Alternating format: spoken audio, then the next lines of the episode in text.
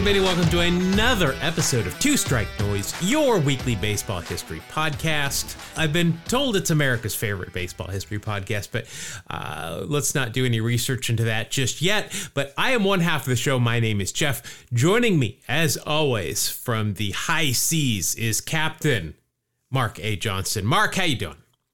I'm I'm doing well despite a, a very interesting uh, Fourth of July extended weekend. It yeah. was uh, kind of long, but uh, doing well. Back in the saddle and uh, ready to talk baseball. I'm hoping the fourth is on Wednesday next year, uh, just because you know I got Monday and Tuesday off, so I'd like to just have the whole half of the week off in you know in preparation for the holiday. But uh, hey, it was it was a good because I, I think last year there was barely any games on the Fourth of July. This year there was a full slate of games, so that was good. Yes. I watched a lot of baseball. Of course, we took a week off too. I took some time off. I went out of town, visited some friends, watched some minor league baseball of my own. Very excited. Uh, got to see some live baseball. Very disappointed though in uh, minor league baseball jerseys. Not gonna oh, lie. Really? Yeah, so I let's just tell everybody we're going to start our BP segment right now because we're just chit chatting about baseball stuff. But I went to uh, I went to Salt Lake City, visit some of my friends. Went to the Salt Lake Bees as I do whenever I go there, and I've been buying hats every time I go there. All my fantasy teams are always the Salt Lake Bees, the Salt Lake Buzz, so I like to have gear to match it, even though it's Angels. Uh, the Angels AAA club. So I I went in this time saying, "All right, I'm ready to spend like 150 bucks on a good jersey." I can't say this for all jerseys, but I, I did some looking. It seems that pretty much all minor league jerseys are just silk screened button down jerseys now.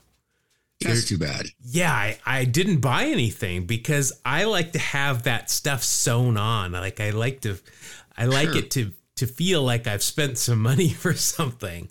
I couldn't put down the money for just silkscreen stuff. And I, I get that, man, for sure. And I was wondering, is that just all they sell? But no, that's what both teams were wearing on the field, where it was the silkscreen stuff. So very disappointing. Let's see. We got some other stuff. We got a lot of stuff to catch up on after uh, after taking a week off. The Altoona Curve We've talked about them before. We figured out what the, the curve actually meant. It's in reference to a, a railroad section. The Altoona curve has got one of those unique uh, minor league giveaways to draw fans. Uh, I th- well, I guess they already had it. They had it like a week or two ago. They had what is called Old Stuff Giveaway Night old stuff? Old stuff giveaway night. And basically they just decided they wanted to clean out some closets and some offices. So what that meant is that you got random stuff as you came in this night. Some people got old giveaways like bobbleheads or you know a hat or branded sunglasses whatever. Other people got old trash cans and uh, folders that were no longer being used and uh, pencil holders. So it was uh, it's uh, kind of a crapshoot, but I like it. It's probably good for the environment fantastic. too. yeah, and, and, it gets rid of all the. What do we do with all this junk lying around? Yeah, well, let's give it away. Put it in a landfill. Let it take forever to decompose. No, let's give it to fans so that they right. can keep it in their house and get cluttered. There you go. Yeah, exactly. All right, so uh, the Mets, my my second team, uh, have had a yeah they've turned it around here the last couple of games, but uh, apparently Eduardo Escobar, who is uh, a member of the New York Mets, he became a U.S. citizen recently, so he had to take the citizenship test. Oh, I've heard those are tough. Yeah. So here's a good story. Here's Buck Showalter talking about uh, Eduardo's teammates were helping him study for this. So here's a here's a good story about uh, Eduardo taking his citizenship test. So everybody needs to laugh. So they were kidding him, thinking he was going to mispronounce something. Ask him who the first president of the United States was, and he had that. Esky had that devilish look on his face. He said Ron Washington. That's beautiful, isn't it? The forefather of uh, infielders is what I've been told. Ron Washington, perfect.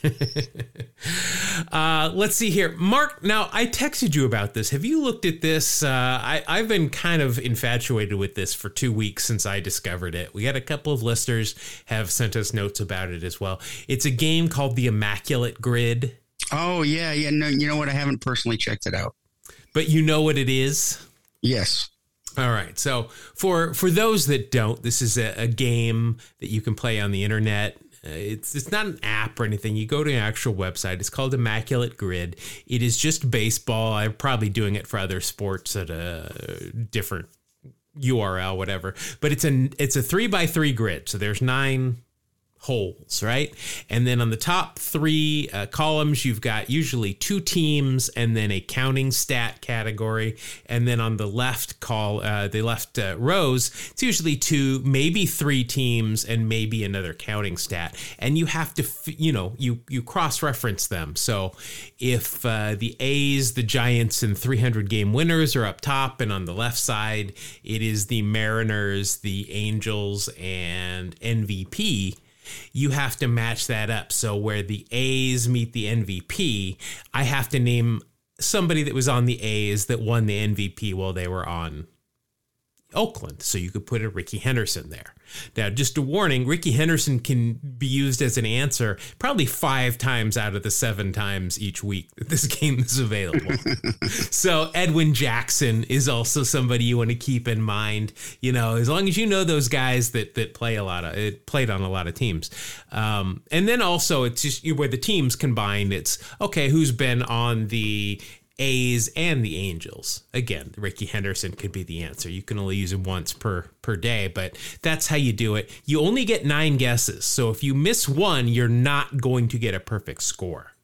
Ah, okay. Yeah, wow. so it's it's a lot of fun. I've been it also tells you kind of it gives you a percent when you answer it. Okay, well, you know, 20% of people have used that same player.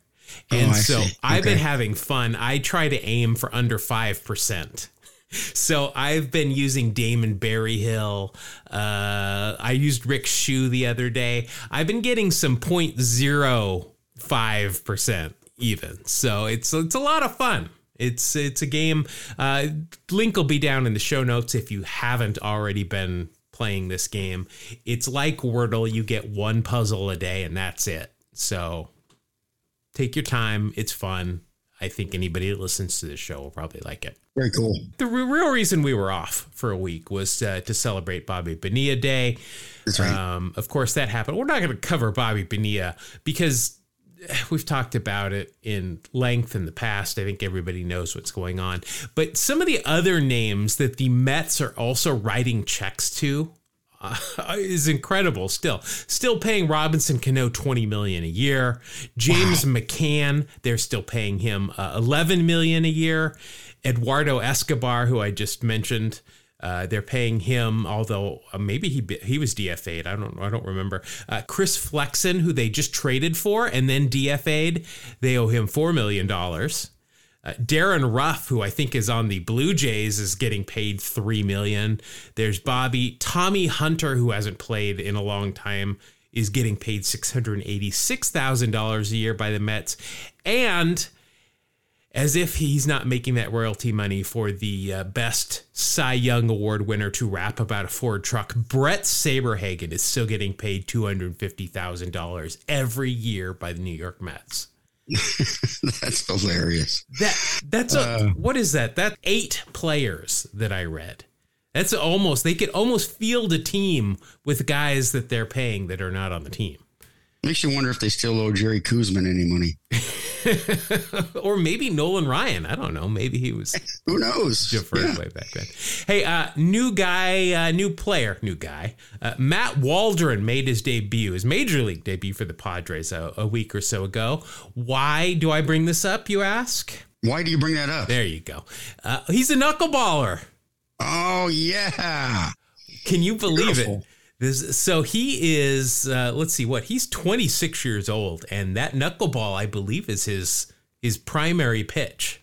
Uh, as the time of this recording, he has only appeared in one game. He got a start. He did take the loss. No wild pitches though. Uh, let's see, he walked one, struck out two, gave up a couple of home runs. But uh, Matt Waldron with the San Diego Padres, this is his first year in the big leagues out of the University of Nebraska. So always exciting when we get a knuckleballer back in the league. The, the first one since uh, Mickey Jannis. is that true? Yes. Orioles 2021. Oh, okay. There you go. I, you rolled that rolled off the tip of your tongue like that's something that you say every day. I was it, it is. You, I, I was telling my wife that yesterday. I would have said, I don't know, R.A. Dickey? I, I don't know who the last one was. Uh, hey, so I watched the K Rod broadcast of the Sunday night game. Uh, I think it was the Mets. Uh, oh. Yeah, it was the Mets and Giants. So I was watching it, but I didn't really want to watch the main broadcast and I couldn't you know, listen to Gary and Keith. So I flipped over to the K Rod because uh, they said, "Oh, we got Kevin Mitchell coming up." I'm like, "Oh, I want to hear that." So wow, they had some great broad, uh, some great guests. They had K Rod came on. Uh, I think Doc Gooden, or no, it was Darryl Strawberry came on.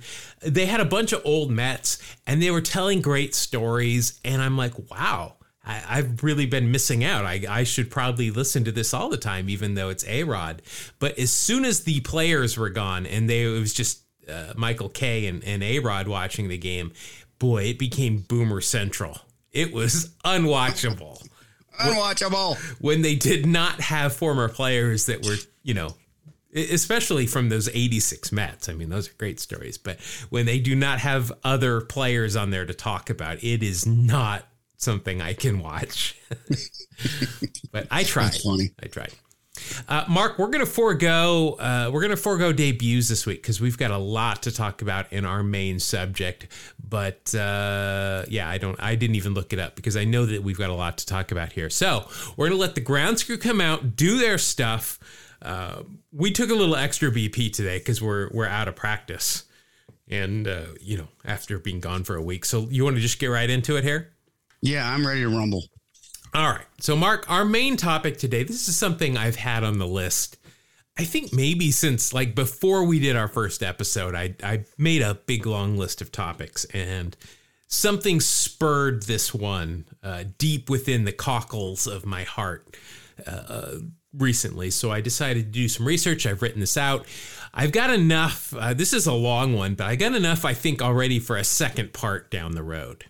But what nice. I want to talk about is trades that almost happened. Ooh, very nice. So you and I were on a podcast a while ago that uh, gave us a big what if. The question to us was, what if Jackie Robinson, there wasn't a color barrier to break, that somebody had broken it long ago? Or the, yeah. there just never was one. And that was fun to, to, to think of things uh, how history might be different. Well, this is going to, I think this will provoke some good conversation here. So, two of the, uh, to start off with, let's talk about two of the biggest names at first base in the 1980s and how they almost swapped coasts. The Giants and the Yankees actually had a deal in place that said Don Mattingly to the San Francisco Giants for Will Clark. Wow. So the trade would have included a couple of pitchers as well. Rick Rhoden would have gone with Mattingly to the West Coast, and two lefties, Atlee Hammaker and Craig Lefferts, would have ended up in pinstripes with Clark on the Yankees. The deal, though, was nixed when the Giants discovered that former guest of the pod and all around just incredible human being Dave Dravecky was diagnosed with a tumor in his pitching arm. So they decided, hey, we can't lose two left-handers if we're possibly going to be losing Dravecky. So the whole deal was called off. But wow. how big of a? I, I mean, Mattingly for Will Clark swapping teams. That's pretty that impressive. would have been something to see. I tell you that. Yeah, and and would the Giants have been able to get to the World Series in yeah. uh, in 1989 with right. Don Mattingly? Getting got him there. Well, let's stick with the Yankees and Giants. So uh, there's this guy called Rickey Henderson. Uh, in 1989, he was traded back to the Bay Area. He led the A's to the World Series, did some other stuff apparently. I guess he's in the Hall of Fame. I'm not sure. Barely heard of the guy, but maybe our listeners have. But he also almost ended up in the wrong uniform, though. Two days before Rickey returned home to Oakland, he was dealt to the Giants for Candy Maldonado and Scott Garrelts. Wow. Now, honestly, I think that's a better haul than what the Yankees got from Oakland, which was Greg Cadaret, Eric Plunk, and Luis Polonia. well, you know, you got some 4A giants right there. but uh, Rickey fortunately had a no trade clause and he nixed the deal. I don't blame him.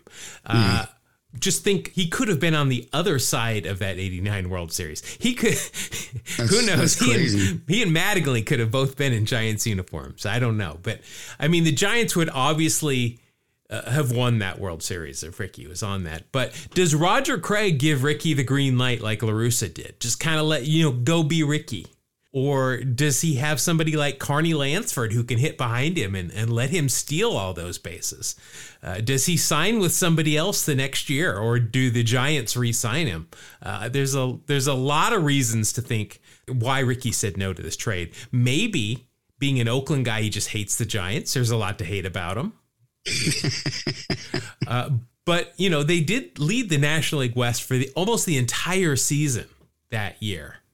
Uh, not by a whole lot at any point, but they were in first place the whole time. So maybe he had an inclination that the A's might be trying to get him, and that's where he would have wanted to go anyway. I don't know. But again, could have been a lot different of Rickey Henderson in a Giants jersey at, at Candlestick. Uh, a lot of these deals have a lot to do with the Yankees, specifically the George Steinbrenner Yankees. In 1996, in what I might say uh, was by far the worst trade that was considered that I'm going to go through here. The Yankees were worried about handing the starting shortstop position to Derek Jeter. Rookie, never played in the big leagues before. They knew he was going to be their shortstop, but they wanted a, a, a security blanket, a, a, parachute here. So worried, in fact, that they were looking for somebody that they could stick in every day if needed. So, who's the first big league shortstop you think of in 1996? Felix Fermin. I'm sure everybody is is replying. That's where I was going. Yeah, of course. Well, the Yankees uh, had a prospect in the bullpen that had only thrown 67 innings in the big leagues and was wearing a five and a half ERA at the time. So the deal was the Yankees would get Felix Fermin, and the Mariners in return would get this reliever named Mariano Rivera. well, it didn't go wow. through. I think the Yankees are probably pretty happy with with standing pat on that one. Wow. I mean, again, that Mariano Rivera could have changed the entire landscape and history of the Seattle Mariners. Absolutely. Uh, uh, does he become a closer? Is he gonna? What are they gonna use him for? Yeah, I mean, he started you know? for the Yankees when he came up. He was a, he yeah. was a starter. Could make some major major differences in baseball. He could have nailed down that bullpen for a decade and a half of just yep. you know shut down mm-hmm. closer action. The Mariners could have used that. Yeah, you know, Mike Schooler uh, was not good. uh, David Aardsma was, you know, average at best. I mean, they, you know what? He had a great pirate name, though. Aardsma. Yeah, well, and he's right next to the Hank Aaron with the AA nickname or uh, AA last name, right at That's the beginning right. of that encyclopedia. Yeah. Well, let's switch to the other team in New York, the Mets. So they too were in talks with the Mariners at one point. Specifically in 1999, Ken Griffey Jr. was making it known that he wanted to be closer to his family in Florida. The Reds were in the mix. That seemed logical as Griffey's hometown. His dad was a coach with the Reds at that time. And of course, the whole history of, of the Griffey name in the Cincinnati Reds. But while that discussion was going on, the Mets got involved and, in fact, reached a deal in principle with the Mariners, which would have sent Roger Cedeno, Octavio Dotel, and Armando Benitez to Seattle in exchange for Griffey Jr. Like Rickey, though, Griffey had the ability to say no to this deal, and that's what he did. But that might be on the Mets a little bit. they called him or at least I don't know if they did. Uh, the story goes like this: that Griffey got a call at 11:45 at night, and gave him the deal here. Hey, you could go to the Mets, um, but we need your answer in the next 15 minutes. 15 minutes to make a huge decision like that that they've just dropped on him. So yeah, right. That made the decision pretty easy for Junior. He said no, and the rest is history. Apparently, Houston and Atlanta were also in the mix, but none of those deals ever got to the point where they just needed to be okayed like this Mets deal was. But doing some more reading, there was actually never really a 15 minute time frame. It was all a miscommunication that cost the Mets, possibly Ken Griffey Jr. The Mets were obviously on the East Coast, Griffey was on the West Coast, and the Mariners front office was in Hawaii, which is another three hours behind the West Coast. So, a bunch of different time zones here. The Mariners front office, they were headed out for reservations for dinner in Hawaii. And they asked, hey, somebody get back to us within 15 minutes before we leave, meaning that they would cancel their reservations if they heard back.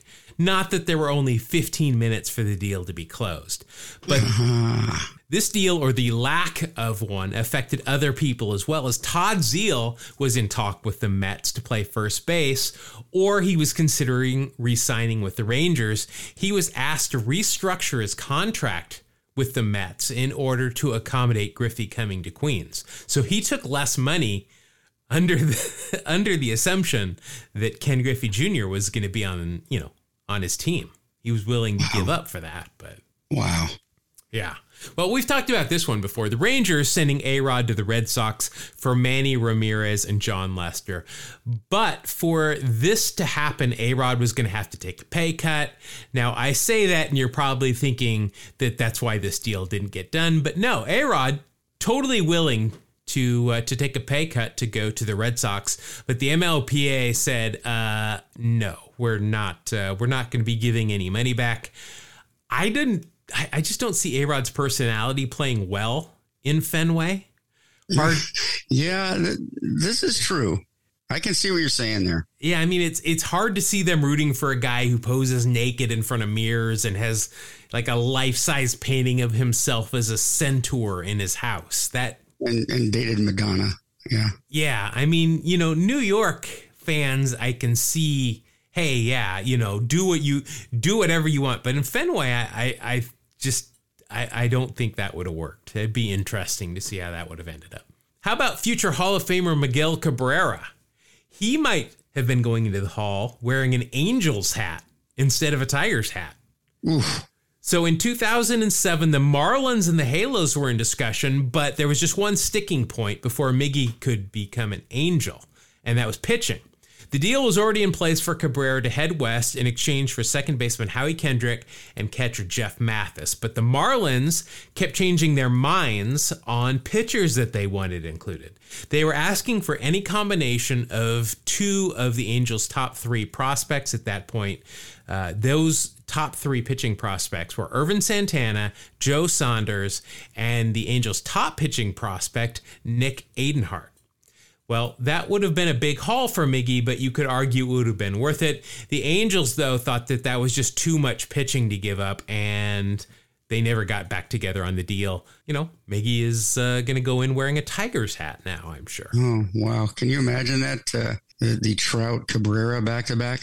Jeez. oh. And then you might as well throw in Ohtani. Man, that would have been a lot of power. Oh. Uh, another future Hall of Famer, Albert Pujols, was another guy who had a deal done to send him elsewhere. In 2000, the Cardinals had a deal in place to send Pujols to the Expos after just his first year in the minor leagues. They would have gotten pitcher Steve Kline and Dustin Hermanson in return.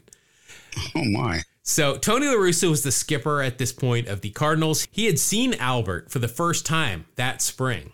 And he said, absolutely not. There is no way you are dealing this guy. He is going to be a superstar.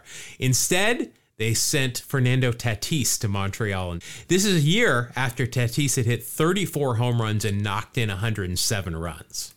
So they got a good player, but you know, certainly not future Hall of Famer Albert Pujols. Pujols right. ended his 22 year career with a 101.7 WAR. Tatis Sr played 11 seasons in the big leagues and only totaled a 6.4 career WAR.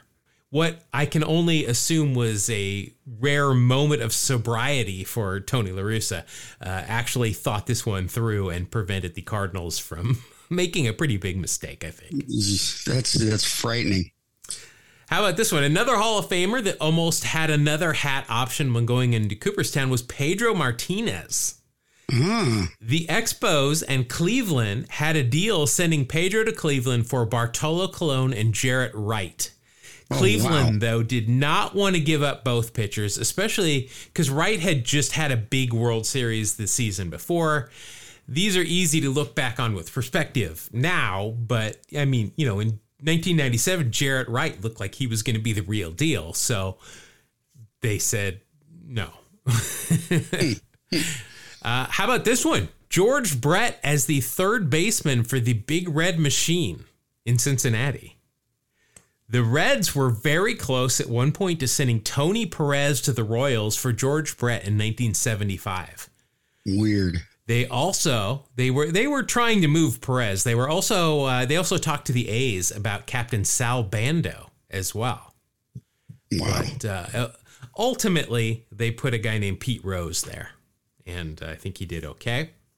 1992, uh, Barry Bonds is in the final year of his contract with the Pirates, and the Bucs knew they're not going to be able to afford him when he becomes a free agent. So on the trading block he went. Atlanta came knocking, and a deal was worked out. It was going to be Barry Bonds for Alejandro Pena and Keith Mitchell. Now, of course, this is you know Bonds. It was just a rental, so that's why you're not getting that much for him. Uh, it was a done deal, though. That was until manager Jim Leyland found out about it and freaked out. Similar to La Russa. Pittsburgh went on to win the East that year. Of course, Bonds stayed. They were in contention, and losing Bonds, regardless of his contract, would have been disastrous. So Leland went straight to the top, got it shut down. Atlanta got the last laugh, however, beating the Pirates in the NLCS that year, if that makes anybody feel any better. These are all great to talk about and imagine, you know, what if, but there is one trade that was agreed upon that never happened that uh, it wasn't because a player said no. This happened, in fact, when players had absolutely no say in it. They were property of their clubs. If they got traded, sent somewhere, that was it. They had they had to they had to go. If they were traded to Timbuktu for a bag of donuts and some shawarma, that was it. They they had they had to abide by it. But this one involves two of the greatest players of all time. I mean the absolute kings of the game. Imagine Ted Williams in pinstripes, stroking long ball after long ball into that short porch in right field at Yankee Stadium, while Joe DiMaggio terrorizes the Green Monster in Fenway. I can't even put that into perspective, man. I, I know, right? I mean, this is just this is two giants that were almost traded for each other. This monster deal that would have literally shaken the baseball world to the core of its being. It might have very well ripped the space time continuum, human sacrifice, dogs and cats living together, mass hysteria, all of it. A deal this big could only come together in one way alcohol. Noted racist owner of the Red Sox, Tom Yawkey, and Yankee boss Dan Topping were hanging out in 1947. You think Yawkey ever went for drinks with George Steinbrenner? Right. I, I'm guessing not. they don't think they got along. Uh, but these two were hanging out, and this swap was brought up over over cocktails. Uh, I'm guessing shots of sambuca and plenty of Cosmo martinis to go around. So they decide this just this has to happen. So off to the rooms they go after uh, after drinking and, and discussing this. In the morning, though, Yawkey probably shows up for breakfast, and Topping, and I'm just speculating here, is probably still 100% in on this deal. Topping probably had the trade all written down, signed, just waiting at the breakfast table for Yawkey like a, a big eyed, excited puppy. I can see him like frantically waving his arms above his head at the table as soon as you know Yawkey walks into the room. Over here, over here, Tom. Uh, Yawkey not so emboldened after sobering up and wasn't keen to literally pull off the biggest trade in sports history he uh, yeah i think i think he the the alcohol wore off and, and he had some clearer thoughts. Topping kept trying to get him to agree until finally Yawkey said that he'd do it, but the Yankees needed to sweeten the deal. Joe DiMaggio was not enough. He's like, yeah, we need we we like DiMaggio, but we need a little bit more. The other guy that the Yankees uh, were going to have to give up for this deal to go through. Uh, it was it, actually even a player to be named later is what they were going to call it. Uh, Yogi Berra. oh my goodness! Can you imagine Joe D and Yogi on the Red Sox? I can't. I mean, it sounds like something you shouldn't even bring up. Yeah, I wonder if their drought continues as long, you know, into the mm-hmm. into the 2000s if that is the case. Maybe the Yankees never win a World Series until, you know, the the late 2000s as well. I don't Who know. Knows? Yeah. So wow. I was trying to come up with a bigger trade in any sport that has happened that could have eclipsed this William for DiMaggio, uh, Williams for DiMaggio deal if it had happened. The only thing I could think of was in in hockey when Wayne Gretzky was traded to the Kings. That's where I was going. Yep, absolutely. Yeah, 1988, the great one, and Marty McSorley uh, went to the Kings in exchange for Jimmy Carson, Marty Gelinas, and first round draft picks in 89, 91, and 93, plus $15 million. yeah. And I mean, this is Gretzky nearing the end of his career. This is not prime you know, Edmonton Oilers, Gretzky, I, you know, he still led the Kings to the finals, but uh, it's you're not getting a prime time Wayne Gretzky here. But I, I mean, this was a huge deal. The only other one I could think of is maybe involving the Yankees and the Red Sox, the Babe Ruth trade. Sure. But Babe yeah. Ruth again was not the he was a, a well above average pitcher and batter, but he was not the Bambino at that point, right? No, right, not yet. Yeah. Uh, I if anybody has any ideas, I would love to hear. Just because I mean, even the hockey one, you're sending Wayne Gretzky, but you're not getting a Connor McDavid or a Mario Lemieux in return. You're getting a lot of draft picks. Marty Gelinas went on to Gelinas went on to have a great career. Uh, I don't know who they picked with those three first round draft picks. But I mean, could there possibly be anything that compares to Ted Williams for Joe DiMaggio? Let us know. wow. Yeah, so that's it. Uh, I have found about 20 other trades that I've never heard of, including a lot of guys that we talk about a lot on this show. So I think I'm going to stuff those away for a part two of this uh, of this topic. And again, if you have got a trade that happened that even comes close to Ted Williams for Joe DiMaggio, let us know and uh, we'll revisit this in the in the near future. Uh, all right, well that's gonna that's gonna do it for the main part of the show. It is uh, time for the final segment of the show. It is the time where we open up some old baseball cards. Uh, we assign them value, and then uh, we determine uh, who's best because that's what we do here in the U.S. We always have to have a winner. So it's time to strike up the band, and it's time for Wax Pack Hero. Wax Pack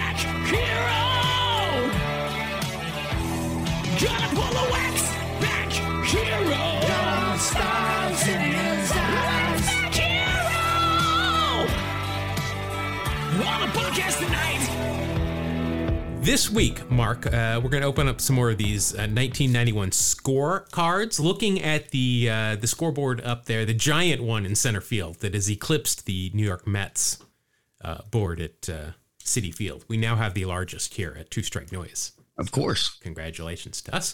Uh, it looks like I am up by one seven to six. So uh, if you are new here, we are going to open up a couple of packs of baseball cards. Uh, we are going to take the baseball reference war of the year of the cards. Like I said, these are 1991. We're going to add those up. Uh, we got a couple of things that can add or subtract to that total, though. If there's anything on the player's face, that means glasses, mustache, eye black, uh, another mustache. I don't know. They could have two mustaches on. They're going to get credit for each of those, a tenth of a point for each of those. If it's a good Wade Boggs, Keith Hernandez mustache, we we do have the discretion to add an extra tenth of a point onto them. If they're wearing real stirrups where we can see sanitary socks, you get an extra tenth of a point. But if they're wearing the two and ones, that's a minus a tenth of a point. If they won an award that year, Rookie of the Year, Cy Young, MVP, Gold Glove, or were an All Star, that's a half a point each for each of those awards. If there's a Hall of Famer on the card, whether they are the focus of the card or not, that's an extra point as well. If there is a Ricky Henderson or a Nolan Ryan in either of these packs, no matter who pulls it, if Ricky comes up, I get five points. If Nolan Ryan comes up, Mark, you get the five points. If the player has appeared in the Mitchell report or was suspended at any point during their career for uh, PEDs, that is a minus half a point because uh, that's uh, not cool. We don't we don't we don't appreciate that. And Mark, we're each going to pick a team, and similar to Ricky and Nolan, if my team comes up in any pack, I get a half a point uh, of war, and if your team comes up, you get a half a point of war. So, who would you like to pick this week? I'm going with the Padres. All right, and I don't really have a reason. All right, you don't have a reason for the uh, the Padres. Well, uh, well, maybe because they've got a knuckleballer in their rotation now. That could be it. Maybe I'm just uh, subconsciously pulling for the knuckleballer. All right. Well, I'm gonna. I think I'll go for the Mets then, just because we talked about Bobby Bonilla Day and their haphazard spending and their less than stellar record at this point. All right. So I've got uh, two packs here, Mark. I've got one in my left hand, one in my right hand. Which one would you like? I'm gonna go with the right hand. All right. So let's open this up, and I'm gonna have you go first. So uh, this is quite a way to start out your pack. okay. Leading off for you is a pitcher with the Texas Rangers. he's a Hall of Famer and he's wearing real stirrups. Oh my. Wow. How uh I don't know that that's a good sign for me. It's because I went with the right pack and he's a right-hander. That's the only reason. Uh, no, this is a left-hander. It's actually Gaylord Perry. No, and just kidding. It's right. Oh yeah, so you get uh, you're gonna get a lot of points for this, uh, just right off the bat. Uh, 1991, uh, 44 years old, Nolan Ryan still went 12 and six with a 2.91 ERA in 27 starts. That's ridiculous. ridiculous. Yeah, uh, only 173 innings though. I think he I think he spent some time on the old Advil list uh, here because uh, that's definitely a dip down. Uh, still 203 strikeouts and uh, led the league in whip and hits per nine. that's incredible. Jeez. Uh, and overall, that is going to equal a war of 5.2. Plus, wow. he's Nolan Ryan, so that's 10.2. He's a Hall of Famer, so that's 11.2. And he's got real stirrups, so that's only an 11.3 to start out with. I think that beats your entire total from last week. Now, if I would have picked the Rangers as my team, imagine that. Oh boy. Well, I'm glad you didn't. I'm just gonna just gonna say that. All well, right. That was a good start. Yeah, that was a very good start. All right, next, uh, oh, you probably get some good numbers from this. Uh, it is none other than uh, Jose Canseco. Oh, very nice. Except for the Mitchell report part. Oh yeah. Well, I, I I'm glad you keep reminding me of that, even though I mentioned it earlier, because I, I, keep forgetting to, to add that on here. But uh, Jose Canseco, 17 years in the big leagues, nine with Oakland, and then a bunch of others. He's another good guy to remember for uh, for the immaculate grid. So is Fred McGriff. He played on a lot of teams with a lot of guys. Sure. Uh, let's see. In 1991, Canseco with Oakland, he would be traded from Oakland to Texas the next year. But uh, in 91, he led the league with 44 home runs, 122 RBI, 266 average, 359 on base, a 157 OPS plus. He was, uh, oh, he got MVP votes, but was not the MVP. No other awards that year, but he still had a 5.3 WAR. Uh, wow. good, good, news for you is I can't see his stirrups because we know he'd be wearing the two and ones there. Uh, he was uh, mentioned quite a bit on the Mitchell report, so uh, that's going to bump you down to 4.8. Still not too bad. We're not going to talk a whole bad about uh whole bad. Well, we're not going to talk a whole bad about Jose Canseco. I do want to just mention his one pitching outing in 93 with Texas where obviously he, in in this uh, one inning he threw where he gave up two hits, three runs, all of them earned and walked 3 for an ERA of 27. Uh, that is of course where he uh, hurt his elbow. Did did he have to have Tommy John surgery for that. I can't remember specifically. I just remember it was a really good idea to send him out there. Yeah. So uh, that did not that did not end well for uh, for Mr. Canseco. Uh, if you are in Las Vegas, though, uh, you can get your car washed by his uh, by his company. I think he owns a couple of car washes, and uh, he can also uh, he's available to uh, pay to go play golf with, where he can talk to you about Bigfoot and aliens. Nice bunch of stuff going on there. All right, you're at sixteen point one. Your next card is uh, here with the White Sox. Definitely got real stirrups on. He's got a mustache and he's got eye black on. Uh, it's going really well for you at this point. It is shortstop for the White Sox, Ozzie Guillen. Very nice. 16 years in the big leagues, 13 with the White Sox, two with Atlanta when I was there, and then one for Tampa and part of one for Baltimore in 1991. Good news for you, All Star for Ozzie Guillen. 154 games, hit 273, 284 on base. That is wow, low. Not so good. No. Uh, let's see. Overall, three home runs, 49 RBI, 21 stolen bases, caught 15 times. Also, not so good. Wow, that is uh, the final of four consecutive years where he was caught in double digits 13, 17, 17, and 15. He, in 1990, he only stole 13 bases, but was caught 17. Dude, quit running. I know. the first base coach literally needs to just hold on to the back of his belt there and just say, stay here. Uh, overall, 74 OPS plus. Uh, that is good for a 2.1 war. He was an all star, so that'll be 2.6. Uh, 2.9 after the stirrups, mustache, and eye black. I will take it nonetheless. Yeah, uh, I'm not sure that there's. Uh, I mean, definitely a controversial uh, figure. Uh, he speaks his mind. Yeah, uh, but no, uh, no Mitchell report for for Ozzie. he does studio analysis for NBC Sports Chicago before and after White Sox games right now. Uh, I've heard his name also uh, come up in terms of uh, managing again. Oh yeah. Uh, of course, he was the um, uh, was he, yeah he managed the uh, the White Sox when they won the World Series right in in two thousand and five. I believe so. Yeah, and then he managed one year in Miami, which did not go well. But I've heard his name kind of thrown around as being a, a another managerial candidate. Um, mm-hmm. Also, uh, a bunch of other things we're not going to talk about. He might even need to go in the no talk. Do not discuss this. Uh, let's see. But you are, after just a couple of cards, you're at 19 even.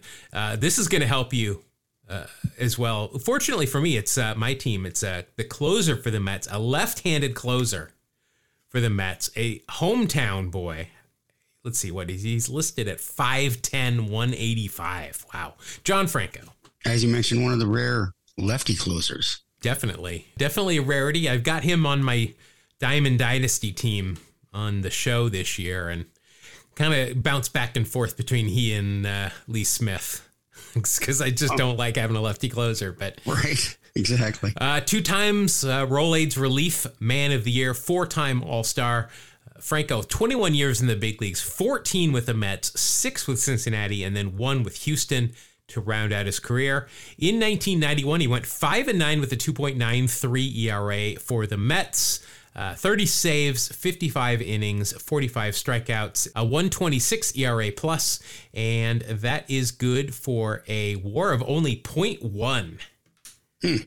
Now uh, he does. Oh, those are definitely I'm going to say those are real. Those are too thick. Uh, I'll give you that. So that'll be a 0.2.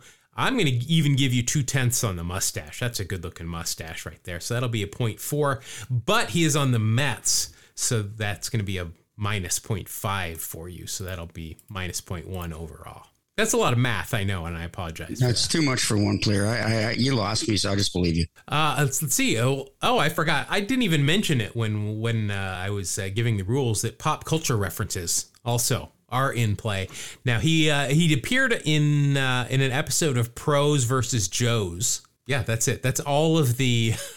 that's all of the, the, the information we have here. I think we've talked about this through his career. Franco supplied tickets to members of the Bonanno crime family. Nice. Uh, so, uh, no suggestions that he was involved in the mafia at all, but uh, that was in violation of Major League Baseball rules forbidding contact with known criminals. oh. So, there you go. 424 career saves, the most for any left hander. I don't doubt that at all. Uh, I, I also think, uh, looking at John Franco, I think that's uh, who inspired Bobby Valentine's disguise in the dugout. it could have been. They, it's a good look there. All right, next uh, you've got a rookie prospect for the Red Sox, Daryl Irvine. Not familiar with this name. Nor am I. So let's see. Well, for three years in the big leagues, all of it with Boston. Uh, the most uh, number of games he appeared in was 21 in 1992. In 91, he appeared in nine, had no record, a six point ERA, 18 innings pitched, 25 hits allowed, and uh, only eight strikeouts for a 73 ERA plus, and that is a WAR of minus 0.2. Ouch. Uh, nothing else on this card is going to help you out, but I like the direction that you're headed. I'm not to lie. Things have changed since the first inning. Uh, let's see. He was drafted in the third round in 84 by the Sox, did not sign. Drafted in the second round in 84, um, the uh, supplementary draft by the Blue Jays, and did not sign. And then in 85, the Red Sox picked him in the first round, and he eventually ended up signing with them. All right. So you're at 18.7. Next, we've got Pitt. Uh, well, we've got another rookie prospect. He had a good career. Here he is, catcher for the Brewers, Tim McIntosh. You know, all that matters about this guy is he was a ham fighter. Oh, he was. Well, yeah, that's. It should, should that? I think maybe next next time we'll give some NPB love. Maybe just ham fighter specific, or maybe uh, we'll we'll just say if you played for more for an entire season. If you didn't leave your Japanese team high and dry, how about that? I like that. Uh, let's see. Overall in the big leagues, five years, four with Milwaukee, and then some time with Montreal and the Yankees. In 91, he appeared in seven games, hit 364, had a home run. It was a solo job because he only has one RBI, 197 OPS plus, but a war of 0.1. Uh, nothing's going to help you on this card. I can't see his stirrups, so that'll just be a positive 0.1 for you. All right, so uh, let's see. You've got two cards left and you're currently at 18.8. I like this pitcher for the Mets, my team, Julio Valera. Let's see, Valera ended up pitching for five years in the big leagues, two with the Mets, two with the Angels, one with the Royals. In 1991 with the Mets, it only appeared in two games, no record, only two innings pitched, and that is a WAR of 0.1. But he's on the Mets. Ugh. Oh, but he's got a mustache too, so that's 0.2. But the minus 0.5 will give you a minus 0.3 on him. Nice job, Valera. He was uh, traded by the Mets to the Angels for Dick Schofield. Oh, Dick Schofield. I like that.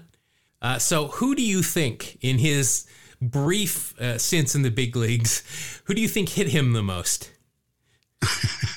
Uh, Barry Bonds. Barry Bonds, I don't see him anywhere on the top of this list. I just did a quick search here. George Brett went 8 for 11 against Whoa. Julio Valera.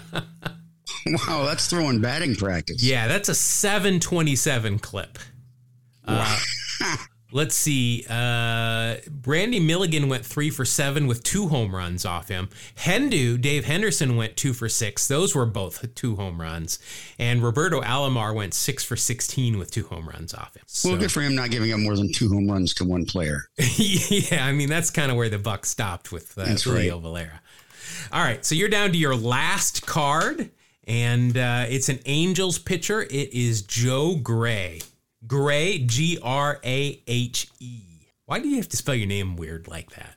I have a hard enough time knowing how to spell gray if it's G R A Y or G R E Y as it is. And then you spell it like this. Uh, I don't know. Hi, Joseph. This makes it difficult for the rest of us. Yeah. Think about us for once. Uh, let's see, seven years in the big leagues, five with the Angels, one with Colorado, one with Philadelphia. In 91, with the Angels, he went three and seven in 18 games, 4.81 ERA, 73 innings pitched, 84 hits, 40 strikeouts, 86 ERA plus, and that is a WAR of 0.5. Uh, he definitely has real stirrups on here, so that'll be a 0.6. I'm going to guess that Joe Grahe doesn't have any pop culture references, but I don't want to say that without looking it up. All I know is he struck out Jose Canseco for his first big league strikeout. Yep, I think that says it all. There you go. All right, Mark. So that is your pack. That is a 19.1, which uh, I think is a very good total. That you realize more than half of that is Nolan Ryan, your very first card. Yeah, but I mean that seems proper. Yeah, well, for you, uh, for me, yeah, absolutely. Maybe there's a Ricky Henderson somewhere in this next pack. Maybe. Uh, all right, so let's see here. All right, 19.1 is uh, what I am uh, going for here. I'm going to start off with a pitcher for the Brewers. It is Teddy Higuera. I like that Teddy said, you know what? I am a grown man, but I still want you to call me Teddy. I mean, Ricky. Ricky. Teddy Roosevelt, you know? Yeah, I you know, I'm I'm here for it. Uh, let's see. Overall, nine years in the big leagues, all of it with Milwaukee. Uh, Teddy Higuera, did he did he throw a no hitter at once? I, I want to say in like 85 or 86, maybe 87. Yeah, we, we always think about this. It's always somebody for the Brewers threw a, a no hitter during that time, and we always forget who it is. Uh, let's get through this first, though. In '91, he went three and two with a 4.46 ERA. Uh, 36 innings, 37 hits, 33 strikeouts, a 91 ERA plus, and that is good for a 0.3 WAR. Nothing else on this card is going to help me out. Uh, wow, in 86, he was an all star, came in second in the Cy Young, and had a 9.4 war for the year. Wow. That is pretty good. So that no hitter, not Teddy Higuera. It was Chris Bosio, right? That's who we always. Is, threw for the Mariners, though. Oh well, then who am I thinking of? I I know there's somebody. Maybe it was Robin Yount. That's probably who it was. Yeah. Uh, all right, so that doesn't help me out. I'll start out with a three, but I guess it's better than a negative. Next, we've got a pitcher for the Bucs, Ted Rest in Power. 13 years in the big leagues. Wow, a lot of teams. This is a, he, he's a good guy for uh, for immaculate inning. Six with the Reds, and then a bunch of other teams, including uh, the Mariners in 1993 for his final season, where it doesn't look like he pitched that bad. What's up with that? I don't know. And why didn't they re-sign him? Uh, well, this is good. Ted Power's nickname is listed as Teddy as well. So I've had two Teddies uh, so wow. far. In 91, uh, with the Reds, he went 5 and 3 with a 3.62 ERA, uh, 87 innings pitched, 87 hits, 51 strikeouts, 106 ERA plus, and that is good for a WAR of 0.8. Um, tell me those are real. Oh, he's got a mustache. That's 0.9. Uh, I don't think those are real stirrups though, so I'll just stick with 0.8. All right, next uh, I've got outfielder here for the um, Baltimore Orioles. It is Mike Devereaux. Uh, 12 years in the big league, seven with Baltimore, three with the Dodgers, one with Texas, Atlanta, and the White Sox. Uh, you're right, he came up with LA in 87 and 88 and then his final year in 98 he also appeared in a handful of games for the dodgers. In 91 for baltimore 149 games 260 average 313 on base 19 home runs 59 rbi 16 stolen bases and a 108 ops plus. And that is good for a 4.9 war okay. from mike devereaux. I did not see that coming. I did not either Wow, they love their two and ones uh, here. Uh, Mike Devereaux has a mustache, but he's got the two and one, so those will wash out, and I will take a 4.9. That's half of a Nolan Ryan card right there. uh, let's see, a member of the uh, 95 Atlanta World Series team, born in Casper, Wyoming. I'm betting there's not a lot of big leaguers from Casper, Wyoming. Maybe a couple dozen. That's it. Oh, I, I think that might even be a little high, but three dozen? so you went up? Yes, exactly.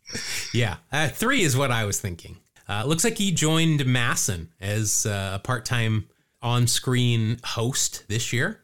Six even after a couple of cards. Uh, here is the brother of a current major league manager. I believe he is the bench coach for the Yankees right now, maybe third base. I don't know. Uh, it's Joey Cora here with the Padres. Oh no, and that's your team. Yep. Now I know Joey Cora was on the uh, the Mariners. That yeah. I am sure of. Uh, let's see, eleven years overall in the big leagues. Four years with the Mariners and White Sox, three with the Padres, and one with Cleveland. In 1991, his first year with the White Sox, appeared in 100 games, playing up the middle in the infield. Hit 241, 313 on base. No home runs, 18 RBI and 11 stolen bases, a 66 OPS plus. That is good for a WAR of zero. Now he's on the Padres, so that's a minus 0.5. He does have flip downs, but he also has the uh, two and ones. So those will wipe out, and I'm afraid I'm just going to get a minus 0.5 for being on the Padres. For the nerve. Uh, let's see, first round draft pick by the Padres in 1985.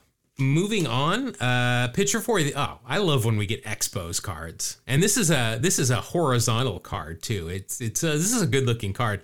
Uh, pitcher for the Expos, Tim Burke. Eight years in the big leagues, seven with Montreal, two with the Mets, one with the Yankees. In 1991, he split time between Montreal and the Mets. Overall, he went six and seven with 3.36 ERA, 101 innings pitched, 96 hits, 59 Ks, and a 109 ERA plus. And that is good for a WAR of 0.4. Uh, he definitely has real stirrups on here. They are pulled up nice and taut. Uh, so that will be a 0.5. So I have essentially just recovered the Padres. Yes. Now, we've talked about this before. He was in the Jeff Moore in the Distance music video, Home Run.